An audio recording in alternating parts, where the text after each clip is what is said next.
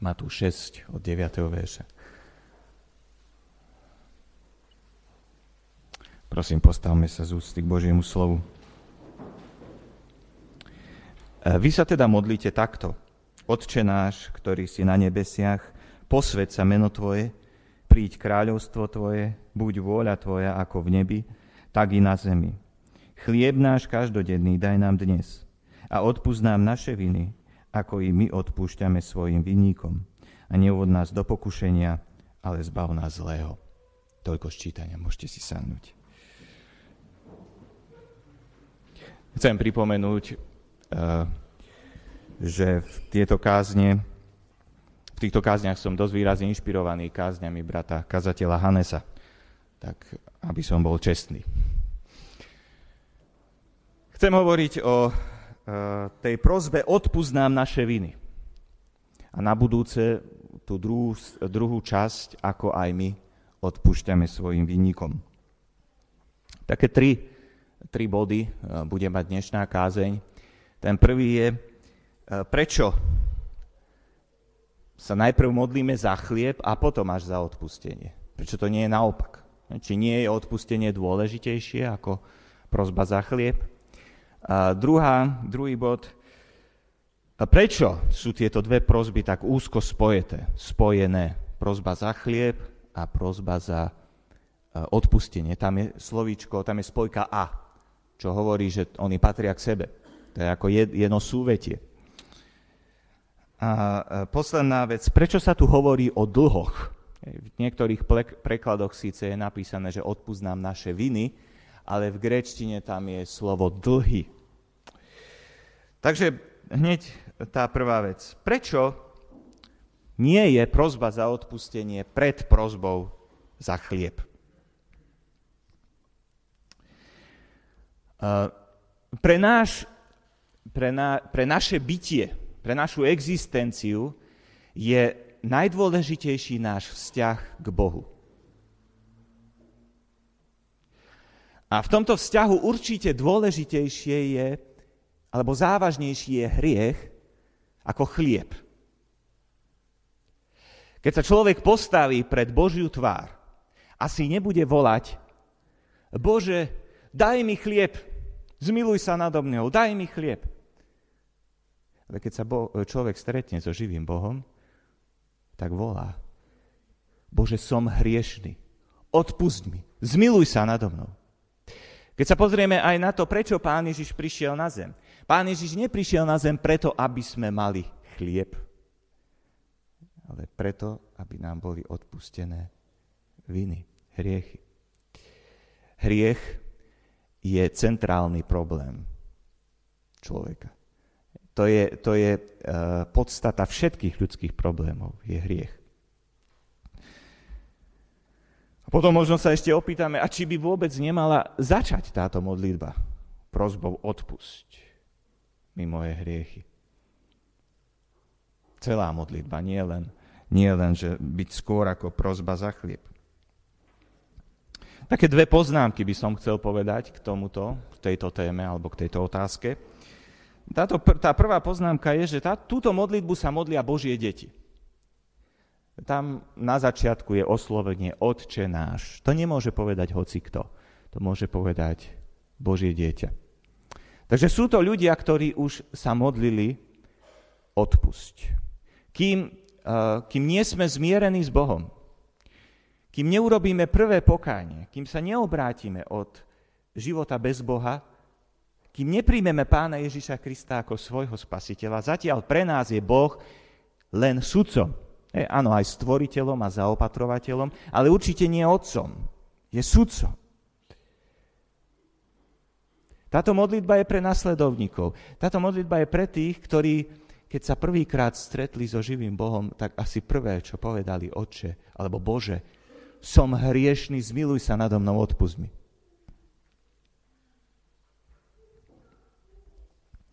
Druhá poznámka, ktorá nedáva síce odpoveď na otázku, ale súvisí s touto otázkou.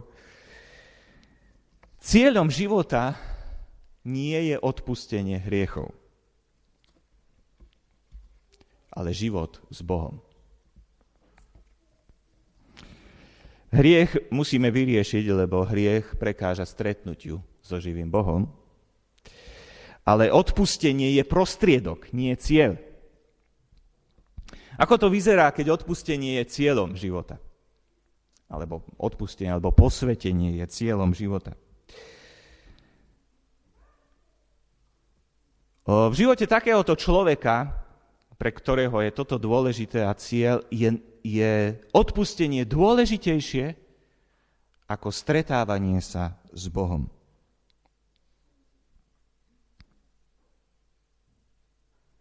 Ja sa priznám, že som bol v takej situácii, alebo Pán Boh mi ukázal o mne, voľa kedy dávno to bolo, že keď som prosil o to, aby mi Pán odpustil, že ten dôvod bol ten, že som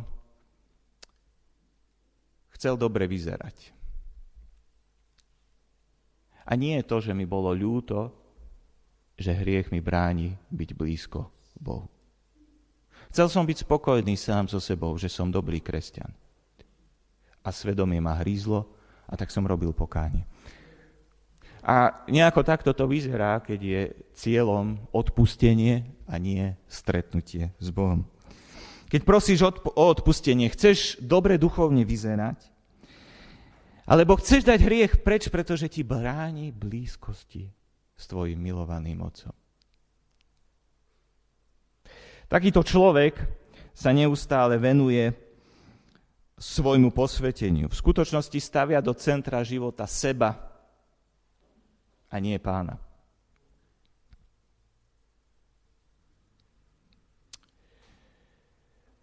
Väčšina z nás, dovolím si povedať, máme iný problém, ako že cieľ nášho života je posvetenie. A myslím si, že v súčasnosti kresťania skôr potrebujú hriech brať vážnejšie, ako ho berú.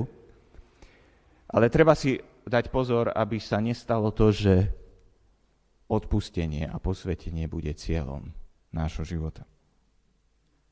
Ak je, cieľ môj, ak je odpustenie cieľom môjho života, tak sa to podobá narcizmu, že, že som zalúbený do seba. Pozerám sa do zrkadla. Robím si špeciálny účes, značkové oblečenie, imidžové doplnky, dobrý parfum. A pozerám do zrkadla a hovorím, zrkadielko, zrkadielko, povedz, že mi, ktože je najsvetejší tu na zemi.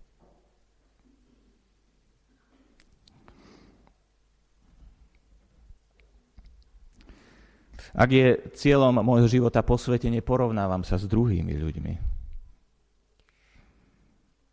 A ak nevyzerám dosť dobre, keď sa mi zdá, že ten brat alebo sestra pri mne sú na tom lepšie, že sú svetejší, že, že tam vidieť krajšie skutky, sú vrúcnejší a tak ďalej ako ja, tak mi je zle. Som z toho nešťastný. Ale nie je preto, že by ma trápilo, že nie som blízko bána, alebo že, mu, že ho zarmucujem, ale preto, že nevyzerám dosť dobre, že keď je tu súťaž krásy v posvetení, tak ja nevyhrávam. Odpustenie má byť prostriedok, nie cieľ. Lekár si dezinfikuje ruky preto, aby mohol operovať, kuchár preto, aby mohol variť. Ľudia sa musia upraviť, keď predstupujú pred kráľa, možno pred svojho prezidenta. Keď prosím, pane, odpust mi, Neprosím, odpust mi, aby som bol dokonale krásny. Ale prosím, odpust mi, aby som ťa mohol vidieť, aby som ťa mohol počuť, aby som mohol byť blízko teba. A aby som ti mohol byť užitočný. Pretože keď sme poškvrnení hriechom, keď žijeme v hriechu, nevieme byť užitoční pánovi.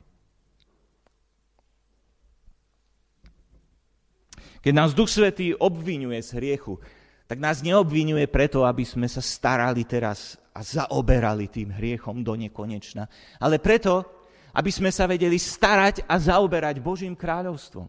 Aby sme vyznali hriech, aby sme mohli sa zaoberať Božím kráľovstvom. Satan zvádza ľudí k ľahostajnosti hriechu. Rob si, čo chceš. Alebo k extrémnemu sústredeniu sa na hriech. V stredoveku to bolo dosť rozšírené. Istý Simon Stilitu 30 rokov prežil na stĺpe, sedel na stĺpe 30 rokov, lebo to si, myslel si, že to je cesta svetosti pre neho. Prestať fajčiť, prestať piť, prestať nadávať či smilniť, to je dobré. Ale cieľom nemá byť zdravší život, alebo lepší pocit zo seba. Cieľom je, aby si mohol lepšie slúžiť Bohu, žiť pre Boha a s Bohom. Takže dajme si pozor, aby sme sa neklaňali posveteniu. Aj keď možno to, čo viac potrebujeme počuť, je dnes berme hriech vážnejšie. Ale existuje aj takéto nebezpečenstvo. Druhá vec, o ktorej chcem hovoriť, Prečo je prozba o odpustenie spojená s prozbou o chlieb?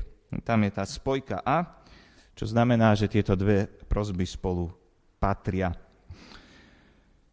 prozba o chlieb je prozbou o podmienky každodenného života. Vzťah k chlebu sa môže stať, a často sa aj stáva, prekážkou nášho vzťahu k Bohu. Matúšovi 6, 31 a, 30 až, a 33. Nehovorte teda ustarostene, čo budeme jesť, čo budeme piť, čo si oblečieme, veď toto všetko zháňajú pohania a váš nebeský Otec predsa vie, že to všetko potrebujete. Hľadajte však najprv Božie kráľovstvo a jeho spravodlivosť a toto všetko sa vám pridá. Nebuďte ustarostení o chlieb, aby ste sa vedeli sústrediť na Božie kráľovstvo. Boh vie, že aj to ostatné potrebujete. Vie, že potrebujeme chlieb. Ale keď sme príliš zaujatí chlebom, každodennými podmienkami života, ako to bude vyzerať, za čo si kúpim nejaké nové veci a, a, a kde pôjdem na dovolenku a tak ďalej. Ak sme stále týmto zabratí, není miesto v, našom, v našej mysli starať sa o Božie kráľovstvo.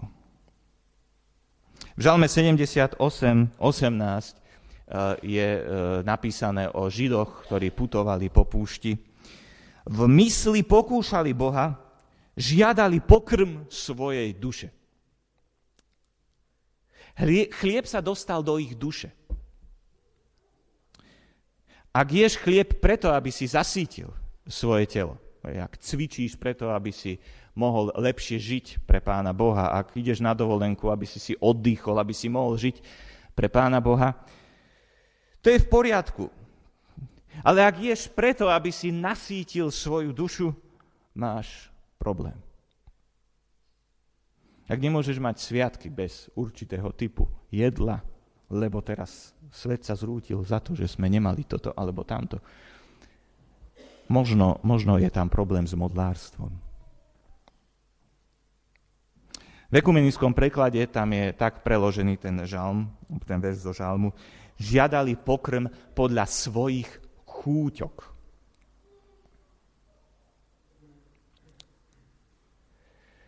Každý, kto má rád dobré jedlo, ja nevravím, že je zlé mať rád dobré jedlo, ale každý, kto má rád dobré jedlo, má svoje chúťky, si musí dávať pozor aby sa to jedlo nedostalo do jeho srdca. Skúsenosť Izraela je podľa toho, čo Pavel píše v 1. Korintianom 10, predobrazom našich problémov a toho, čo, čím my prechádzame. A Pavel tam varuje, vo väčšine z nich, teda tých, ktorí putovali na púšti, Boh nemal zalúbenie a preto zahynuli na púšti. Takže musíme sa na nich pozrieť ako na predobraz a poučiť sa z ich chýb. Pán Boh sa staral o nich na púšti, dával im mannu. Dala sa variť, dalo sa z nej piecť posúchy, ktoré mali chuť koláčov. Bolo to výživné, takmer vôbec nemuseli pracovať, stačilo to pozbierať a upraviť. Ale bolo to jednotvárne. A jedného ľudí sa jedného dňa sa ľudí zmocnila veľká žiadostivosť až začali revať. Kto nás nasíti mesom? Spomínate si na ryby, na úhorky, dyne, por, cibuľu a cesnak, čo sme jedli v Egypte? Naša duša je vypráhla. Schudli sme a nič nevidíme, iba tú mannu. Oni chceli vidieť aj niečo iné. Stále bola na stole manna, oni chceli aj niečo iné. Dokonca povedali na jednom mieste, že naša duša si zošklivila ten ničomný chlieb. To, čo pán Boh im dával z neba, oni povedali o tom, že to je ničomný chlieb a zošklivila si naša duša tento chlieb, tento Boží dar. Chceme vyššiu životnú úroveň. Ja nehovorím, že nemáme pracovať na tom, aby sme mali väčšiu, vyššiu životnú úroveň, aby nám bolo lepšie, ale nesmie to byť v našej duši. Ak nevieme byť šťastní, keď nemáme životnú úroveň, vtedy vznikajú naše dlhy voči Bohu. Pán nám dáva chlieba, my s ním nie sme spokojní, lebo chceme niečo viac. Dostojevský v románe Bratia Karamazovci má príbeh, kde veľký inkvizítor ide do väzenia navštíviť Ježiša. Uväznili Ježiša v tomto príbehu, je to vymyslený príbeh. Ide za ním a uväznili ho, lebo ho chcú upáliť, nehodí sa im. Vyčíta Ježišovi. Ty si chcel dať ľuďom slobodu, ale oni chcú chlieb. Za chlieb sú ochotní predať všetko, aj slobodu. My im dávame chlieb, a preto nás poslúchajú. Aj dnes platí to, čo platilo v starovekom Ríme. Dajte ľuďom chlieb a hry, zábavu. Dajte im zaujímavé filmy, zaujímavé počítačové hry uh, a tak ďalej. Seriály, dajte im zábavu. A sú vaši. Chlieb a hry. Čo je v tvojom srdci? čo je v mojom srdci. Božie kráľovstvo alebo chlieb a hry. Životná úroveň. Ja viem, že je to veľmi ťažké dneska obstáť, aby sa nestala pre nás dôležitejšia životná úroveň, pretože to zo všetkých strán na nás striela, všade to vidíme ale je to nebezpečné. Cez problémy chleba vstupuje do života človeka hriech. A napriek tomu, že ste otočení k Bohu, že ste Božie deti, že ste urobili to základné pokánie, keď ste prijali pána Ježiša Krista, povedali ste, že chcete ho nasledovať a snažíte sa o to. Keď ste nespokojní s tým, čo vám Boh dáva, keď ste ustarostení, keď ste nevďační, keď hundrete, alebo sa snažíte zarobiť si takým spôsobom, ktorý sa Bohu nepáči. A tak ďalej, mohli by sme pokračovať. Vyrábate si dlhy voči Bohu. A preto je táto prozba naviazaná na prozbu o chlieb. Povedali sme si uh, o tom, že odpustenie nesmie byť dôležitejšie ako vzťah s pánom. A potom sme hovorili o tom, že e, si treba dať pozor, aby podmienky každodenného života sa nestali dôležitejšie pre nás ako pán. Prečo sa tu hovorí o dlhoch? Odpúsť naše viny, dlhy. U Lukáša síce aj v gréčtine je napísané hriechy, ale keď je tam potom, ako aj my odpúšťame svojim vinníkom, tak je tam dlžníkom. Hriech je široký pojem v Biblii a také tri pohľady na ňo chcem krátko povedať. Môže, môže znamenať vzburu. To je vtedy, keď človek vie, e, čo sa Pánu Bohu nepáči a rozhodne sa aj tak to urobí. Druhý, druhý pohľad alebo druhá forma je, E, neschopnosť robiť dobre. Viem, že mám milovať pána z celého srdca a aj keď sa snažím, nedarí sa mi, netriafam sa do cieľa, aj keď sa snažím, zlyhávam. A tretia, tretia forma je skazenosť, hriech ako skazenosť. E, e, to znamená, že, že sme poznačení hriechom. Aj keď robíme, teda skazenosťou, aj keď robíme dobré skutky, aj tie nie sú úplne dokonalé, sú poznačené možno zlými motívmi, zlými myšlienkami a podobne. Skazenosť. Odpúsť naše dl- dnešné dlhy. Toto je každodenná modlitba. Takže dnešné dlhy. Dlhy, ktoré sme vyrobili dnes. A tu, tu sa vynára otázka, či toto sa má modliť znovu zrodený kresťan? Každý deň? Áno.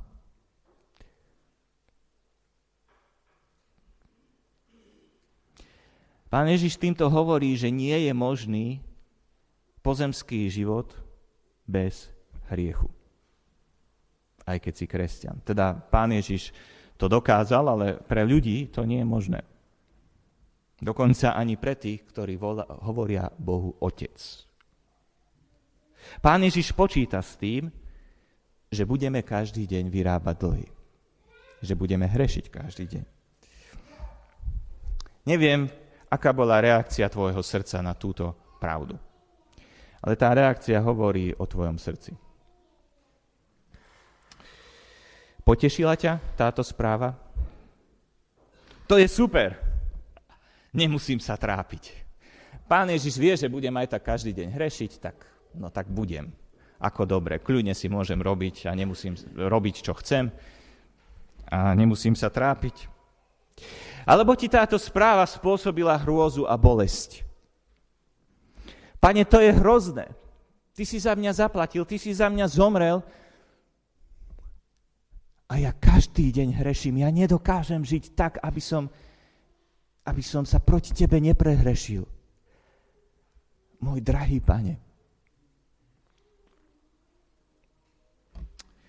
Dokonalosť na zemi nie je možná.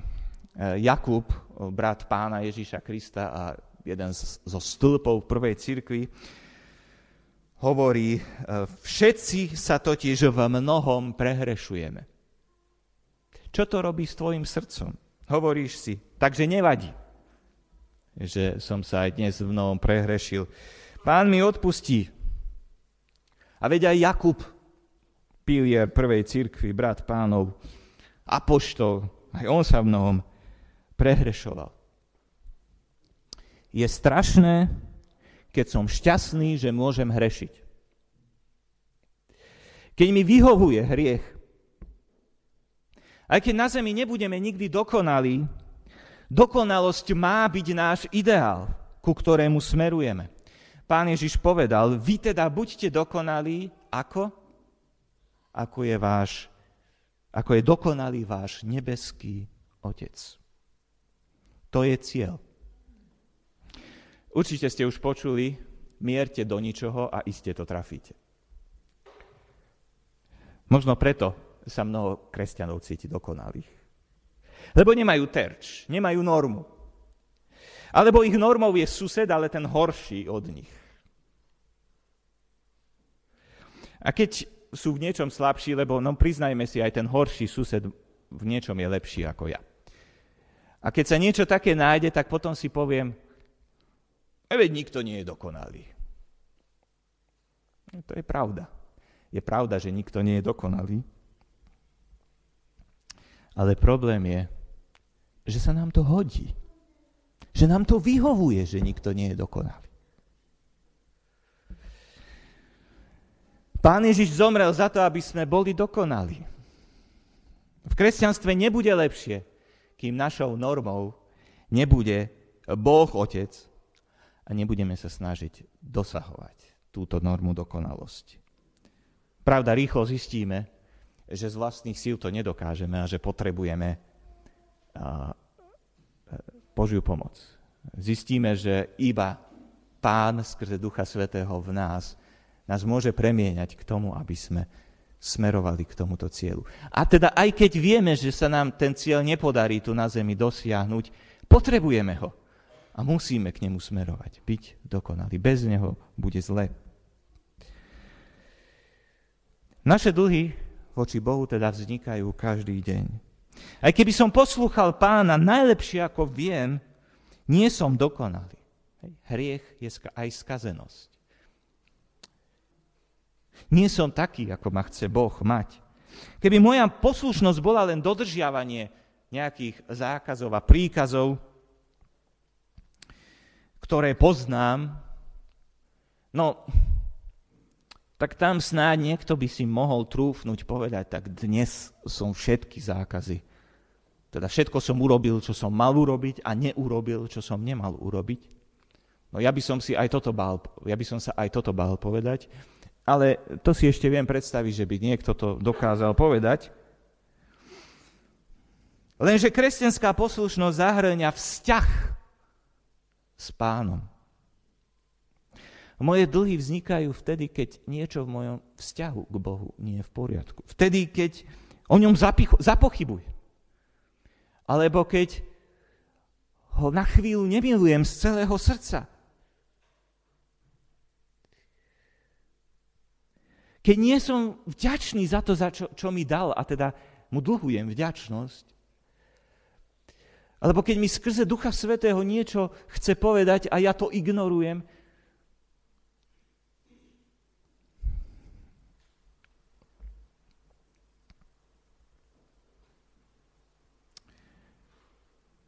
Kresťania nie sú vedení zákonom, ale sú vedení Duchom Svetým. Isté, že duch k nám možno na 95%, možno aj viac, hovorí práve slovami Biblie. Niektorí tvrdia, že iba slovami Biblie. A v Biblii je aj zákon. Ale sme vedení duchom, nie zákonom. A ak sa na poslušnosť pozeráme takto, potom si deň bez dlhu voči Bohu neviem predstaviť už vôbec. V 1. Jána 3, 20 a 21 čítame. Ak nás obvinuje naše srdce, Boh je väčší ako naše srdce a vie všetko. A ak nás srdce neobvinuje, máme istotu alebo smelú dôveru v Bohu. Ak si kresťana prestúpiš Boží zákon, Duch Svetý, Duch Svetý ťa na to v tvojom srdci upozorní. Isté, že môže, môže byť kresťan, ktorý zatvrdil svoje srdce a možno nepočuje hlas ducha. To neznamená, teda ak, ak sme prekročili nejaký, alebo urobili niečo, čo je napísané, že nemáme robiť, lebo sme neurobili niečo, čo, čo máme urobiť a je prikázané, aj keď necítime nejaké obvinenie, aj tak sme zhrešili. Ale za normálnych okolností Duch Svetý ťa na, na, to, na to v tvojom srdci upozorní. A to aj vtedy, keď nevieš, že je to napísané v Biblii. Hej, keď to nie je v tvojom srdci. Ale Boh je väčší ako naše srdce. On vie všetko, aj to, čo my nevieme. A ak sa snažíš vážne nasledovať Krista a práve teraz necítiš obvinenie ducha v tvojom srdci, neznamená to, že si dokonalý. Znamená to, že máš smelú dôveru v Bohu. Že Boh ti je milostivý. Možno ste zažili to, čo ja. Duch Svetý mi odkryl môj pokrivený pohľad na niektorých ľudí. Bolo zrejme, že ten pokrivený pohľad bol v mojom srdci už roky, ale pán mi odhalil ten, túto vec až v danej chvíli. A predsa celé tie roky ma vo svojej blízkosti prijímal. Bol ku mne milostivý. Ja si myslím, že aj teraz sú v mojom srdci mnohé prekrútené veci. Ak ma duch neobvinuje, neznamená to, že tam nie sú. Ale ako náhle ma obviní, potrebujem to vyznať a opustiť. Duch prispôsobuje požiadavky tomu, aký som a na čo mám. Kresťan nie je ideálnym, aby dokázal žiť úplne tak, ako sa páči Bohu. Pán Ježiš povedal svojim nasledovníkom, aj keby ste všetko urobili, povedzte, sme na nič hodní, neužitoční sluhovia. Toto sa nám veľmi nepáči. Neurobíme všetko, možno trochu viac ako, ako druhý a, a chceme, aby, nás, aby si to všimli druhý. Možno nám poďakovali a povedať si na nič hodný služobník. Jo, to nechceme. Kresťan, aj keď poslúcha, produkuje dlhy. Neúžitočný sluha som. Matúšovi 18 je podobenstvo, kde dlžník dlhoval kráľovi, des, eh, teda, kráľovi 10 tisíc talentov. Herodes Antipas, vtedajší kráľ, mal ročný príjem 200 talentov. Takže tento chudák dlhoval kráľovi 50 krát viac ako vtedajší kráľ. Niekto to tak povedal, že keby ste aj vypálili celé Slovensko, alebo vytunelovali celé Slovensko, ne, nevyrobíte taký dlh. Čo tým pán Ježiš chcel povedať? Verím tomu, že chcel povedať, že váš dlh je nekonečný. My ho nevieme splatiť.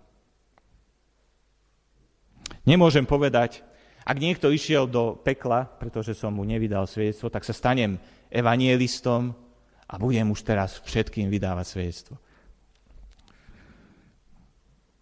Tým ne, je dobre stať sa evanielistom, ale, ale tým nezaplatím ten dlh, ktorý som vy, vyrobil.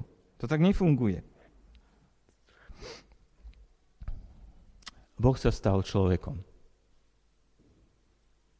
Je tu nekonečný dlh bolo treba nekonečnú cenu. Kto má nekonečnú cenu? Iba Boh. Musel sa stať človekom, aby mohol, mohlo byť zaplatené za nás nekonečný dlh, e, za nás náš nekonečný dlh. Lebo len On sám má nekonečnú cenu. Nemohol vyrobiť nejaké peniaze alebo nejaké dobré skutky, alebo čo. On sám sa musel stať platbou za nás. A sláva pánovi za to, že moc vykúpenia je, vykúpenia je silnejšia ako naše dlhy. Nemám zabudnúť na svoje dlhy, ale ani na moc vykúpenia. Je tu ešte jedna otázka. Pán Ježiš vyplatil všetky naše dlhy na kríži. Tie, ktoré si urobil včera, tie, ktoré robíš práve teraz, aj tie, ktoré urobíš zajtra. Čo potom prosíme? keď každý deň prosíme, odpust nám naše viny, dlhy. Neprosíme o to, aby Pán Ježiš Kristus znovu platil. On raz a navždy zaplatil. Ale prosíme, aby to, čo bolo zaplatené na kríži, aby Pán dnes aplikoval na moje dnešné hriechy. Ten hlavný dlh neviera v Boha, vzbura voči Bohu je vyrovnaný. Odpusť tu neznamená nové pokánie, ako že som zhrešil a teraz už nie som Božie dieťa. Ale aplikujem plácu pána Ježiša na kríži na moju každodennú neschopnosť. Ak som niečo urobil a Duch Svetý ma obvinil, musím to vyznať. Ale musím aj vedieť, čo vyznávam.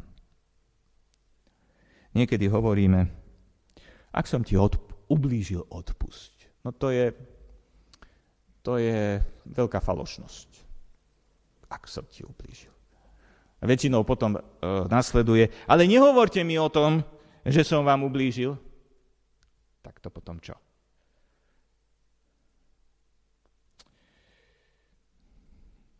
Sme ochotní postaviť sa z očí v oči svojej vine. Je to veľmi dôležité ľutovať ju a prosiť o odpustenie. Inak je to čosi ako zbytočná vec, povedať odpust mi moje dlhy, ak som nejaké urobil. Isté môžem to povedať, ale, ale e, musí tam byť to, že ak vidím nejaké, tak sa voči ním postavím tvárou v tvár. Verím, že táto prozba o odpustenie z, úst s Bohom zmiereného človeka je ako prozba o umytie nôh namiesto umytia celého človeka. Keď pán Ježiš umýval nohy učeníkom, tak Peter ho poprosil. Pane, teda nie len nohy, ale aj ruky a hlavu mi umý. A Ježiš mu odpovedal, ten, kto sa okúpal, nepotrebuje sa už umývať, iba ak nohy, inak je celý čistý. Vy ste už čistí pre slovo, ktoré som vám hovoril. Kto sa obrátil k Bohu, kto prijal pána Ježiša Krista, je čistý ale nohy si zašpiníme každý deň napriek tomu. Dlhy, ktoré vyrábame každý deň, narúšajú náš vzťah k Otcovi, ale nepripravujú nás o spasenie. On nás za to nepošle preč z domu. Napriek tomu nás vedí k tomu, aby sme prosili, odpúsť nám naše dlhy. Na záver, keď kresťan sa modlí, odpusť naše dlhy, tie obrovské, nesplatiteľné dlhy, tak e, to hovorí o tom, že kresťan nezabúda že dostal odpustenie. Ale zároveň nezabúda, že jeho poslušnosť v tomto tele nie je dokonalá. A nezabúda ani na to, že moc odpustenia v Kristovi je dostatočná na každý deň. Pán Ježiš, tá, tá obeď Pána Ježiša je na každý deň dosť silná na to, aby prikryla moje hriechy. Keď kresťan prosí odpusť mi moje hriechy, tak zároveň vyznáva, že iba Kristovou platbou na kríži je možné splácať vlastné dlhy. Nie tým, že či chodím do kostola, či sa modlím a podobne. Preto sa môžeme odvážne radovať, ako by hriechu nebolo. A zároveň s bázňou a trasením pracovať na svojom spasení. Radujeme sa, ale s vedomím, že sme práve boli zachránení z pekla. A môžeme to robiť aj teraz pri Večeri pánovej. Chlieb a víno nám pomáhajú uvedomiť si, že sme závislí na Kristovi a na jeho obeti. V prvom rade si musíme uvedomiť, že máme nekonečný dlh voči Otcovi. Ale že je, tu bola položená nekonečná cena. Pán Ježiš Kristus. A On zaplatil za všetky naše dlhy na kríži. A zachránil nás z pekla. Amen.